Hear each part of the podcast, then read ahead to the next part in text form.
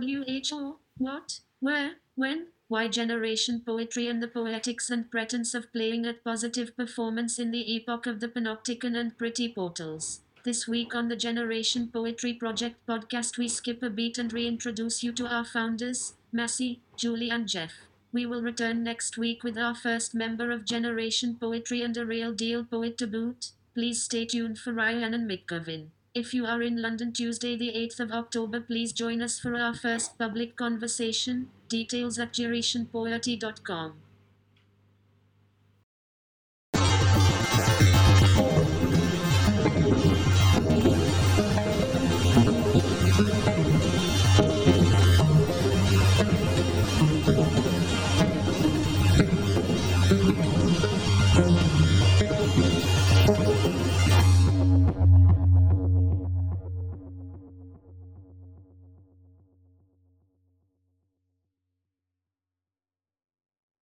generation. Poetry where the thought of mm, is there a generation poetry? So this was kind of incipit was the thing at the very beginning that alerted my mind. Actually was in brazil and i was meeting uh, this uh, young girl. I think she was was at the time 22 and I was quite fascinating because they um, she was she got in talking about poetry and she said um, you know, poetry is so meaningful to me and for young guys. And I thought, wait a second, you know, poetry here is really not particularly hot with young people. And I kind of said, and she was kind of shocked. She's like, how do you mean it's not uh, popular in, uh, you know, in your country? And I was like, yeah, it's something more for, you know, people that are more. It's like, uh, here, everybody um, listen to poetry because it's part of Bossa Nova. It's really kind of in the grain of, uh, of our culture that's very interesting because I could read some of the things that she was saying. I had the feeling that what she was saying was poetic, but I could almost go back and see that in fact a lot of the things that she said were kind of rooted in a different way to look at reality, which was much more connected with her culture than the culture I was coming from. Then the second time I heard it, I was in South Korea, and this guy that uh, so warm, it looked really scary with all this tattoo, but extremely warm and uh, as he was talking me through some of the pictures that he has collected, there was this irony in what he was saying that was really verging almost to a verse. So the person that was translating, she said more than once, actually he speaks almost like it sound like old Korean poetry. And I thought, this guy that looks so very young, I think he was 19, um, that fall into any code we know. You know, the tattoo, it was a model, so it was coming to Europe, it was going to the US. And this sort of subtlety. And I thought, well, that's very interesting. And I thought, hmm, that's very stupid of me. I mean, I praise myself for being a researcher and being quite open and, you know, understanding how people, you know, think. And all of a sudden I thought, I'm in front of this language that I really didn't see. Actually, actually, I think for me that was the point. Is a language I didn't see, and that made me think, okay, then it's a change in the structure of the language, not the content of the language. It's a research project because it's about, uh, um, I'd say, negotiating and understanding. Uh, I really believe um, it's a generation that use poetry as a new structure of language, and I think my generation has not and I know um, there is this debate we had many time about. Well, it's just a, a new language is just what the generation does through jargon and stuff. Um, I believe it's not, and I think to understand better, you need to look at it with a certain um, with certain framework. You cannot afford to be taken by the drive, your subjective drive. So I'm not claiming that we will be able to look at it objectively, but I think in trying to understand, there are frameworks of understanding, semiotics, psychology, neuroscience, to try to make sense of what's happening. And that requires a bit of detachment, not objectivity, but detachment. The life project, I think, is very interesting because to me is where you create something and where you have an impact. And I think uh, as a consultant, normally that is the part that is up to your client. So I've not thought about it much. I think this is the first time I personally feel I wonder how can the language change the world in which I live. Because ultimately, I might be part or not of this generation. The world around us changed because of this generation. And I and I think, how can I enable it? Or rather, how can I start a conversation that might help me ultimately um, be part of it actually. There is maybe there is a bit of a selfish reason in the life project you know. I want to be part of it. I think it's very exciting. I think it's very exciting times. Now this is awkward. Jeff just wants us to sit here for a minute yeah. to capture the room tone.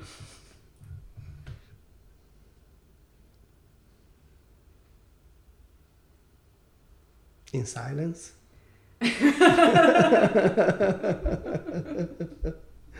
That's really challenging for whoever is paid to speak.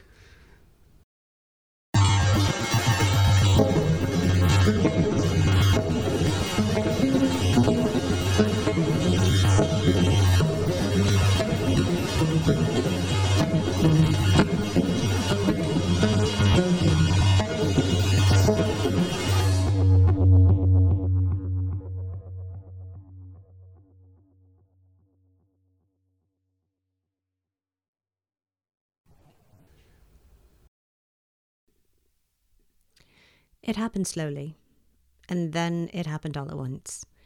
Going about life, work, poetry kept appearing. The word on the tip of the tongue shrugged away. We made it into a joke. As futurists, we predict a dawning age of poetry. It sounded absurd to corporate ears, so we kept saying it. then we got serious and we started the Generation Poetry Project to figure out why we kept saying it. I found my answer in a conversation about modernism and postmodernism. A philosopher, Richard Rorty, reminded me quote, A talent for speaking differently, rather than arguing well, is the chief instrument of cultural change. Linguistic innovation is the starting point for all innovation. Suddenly, all my selves made sense writer, researcher, strategist, innovator, a person impatient, really impatient to shape our future. But the work of my words had been feeling like nothing empty shells, these inferior, abstract beings compared to the tangible doing of engineering and design and manufacturing and construction. But to Rorty, this work this work of the words, he described as continuously describing and redescribing others and myself through new language. That wasn't empty, but essential, an essential task to the revolution. Poetry is metaphor, our most essential unit of human understanding of the world. And the Generation Poetry Project is a metaphor for bigger changes happening in society changes that we want to describe, but also changes that we want to encourage, to fuel, to fire. Poetry is more than metaphor, it's action. So I started writing poetry. Bad poetry to start, getting better with time. Slowly, each word, phrase, edit, deletion rewrote me. Poetry is still a metaphor, yeah, but more I learned through writing that poetry doesn't live in linear time, Newtonian physics. If stories unite us and converge in a plot, poetry fragments. It doesn't try to convince you of anything, it just presents itself. Poetry isn't random, it has meter, rhythm, drive that creates this dance between poet and reader. Patterns we create together. It's the new physics of quantum entanglement. Poetry is an old, old, ancient form of expression, but one that's continuously reinvented. New language for new thoughts, emotions, and experiences. It rejects the rules about how things must be and opens up space for the way they could be. So I'm starting each day with one word, and then another follows, cutting the edge between the now and the not now, trading the art of persuasion for the act of presence. Word made thought, made poetry, made action. Hmm. That's my generation poetry project.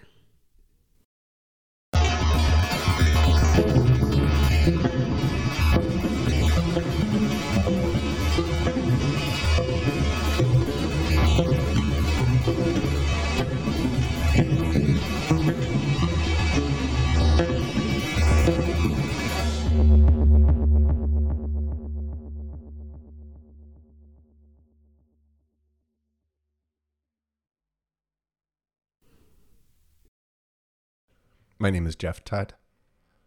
I'm in Toronto. We feel things most intensely during adolescence, and our brains solidify then. For me, that was punk rock, poetry, and painting. I was madly in love and yearningly heartbroken twice a day. Girl crazy, always awestruck with a blinding sensory overload, but with enough impulse in me to act brazenly, even foolishly. I suppose impulse is a dumb governor. Cavalier, I've been told. Rage, too. Oh, yes, an angry young man.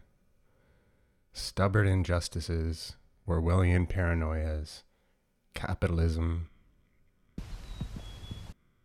Everything was a pitched point, sharp, loud, bam, snap, crackle, peak, twitching antenna, sponge eye. Waves and waves of the brightest brights and the whitest whites. Given her.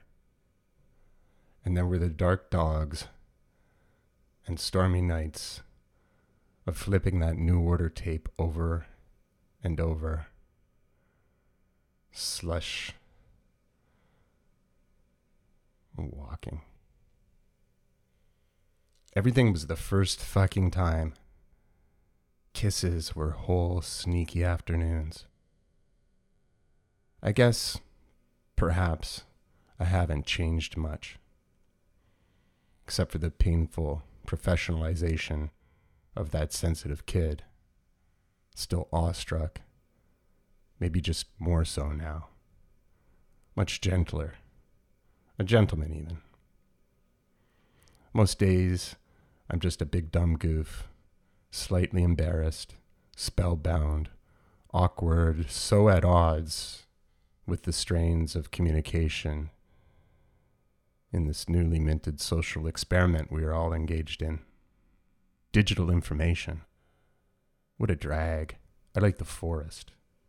The city is increasingly oppressive, lest a kind tour guide appears to the yet unimagined. But there you are, just like me, all antenna and skin trying to jam what ain't digital into these handy packets of soothing confusion. I'm just looking for something beautiful. A simple sentence can become a universe of events, so for me, this message may be an act of bravery akin to packing a parachute. The Generation Poetry Project. What is that? But I can picture you. The setting behind you, the height, the dark wood, reminds me of my hometown. A place where civilized people breeze through, driving drunk on wine and the pleasures of tenure, stopping to lick the labors of artisans and picnic on well made things, those that serve them wondrously exhausted in the dark unbluing of the dawn.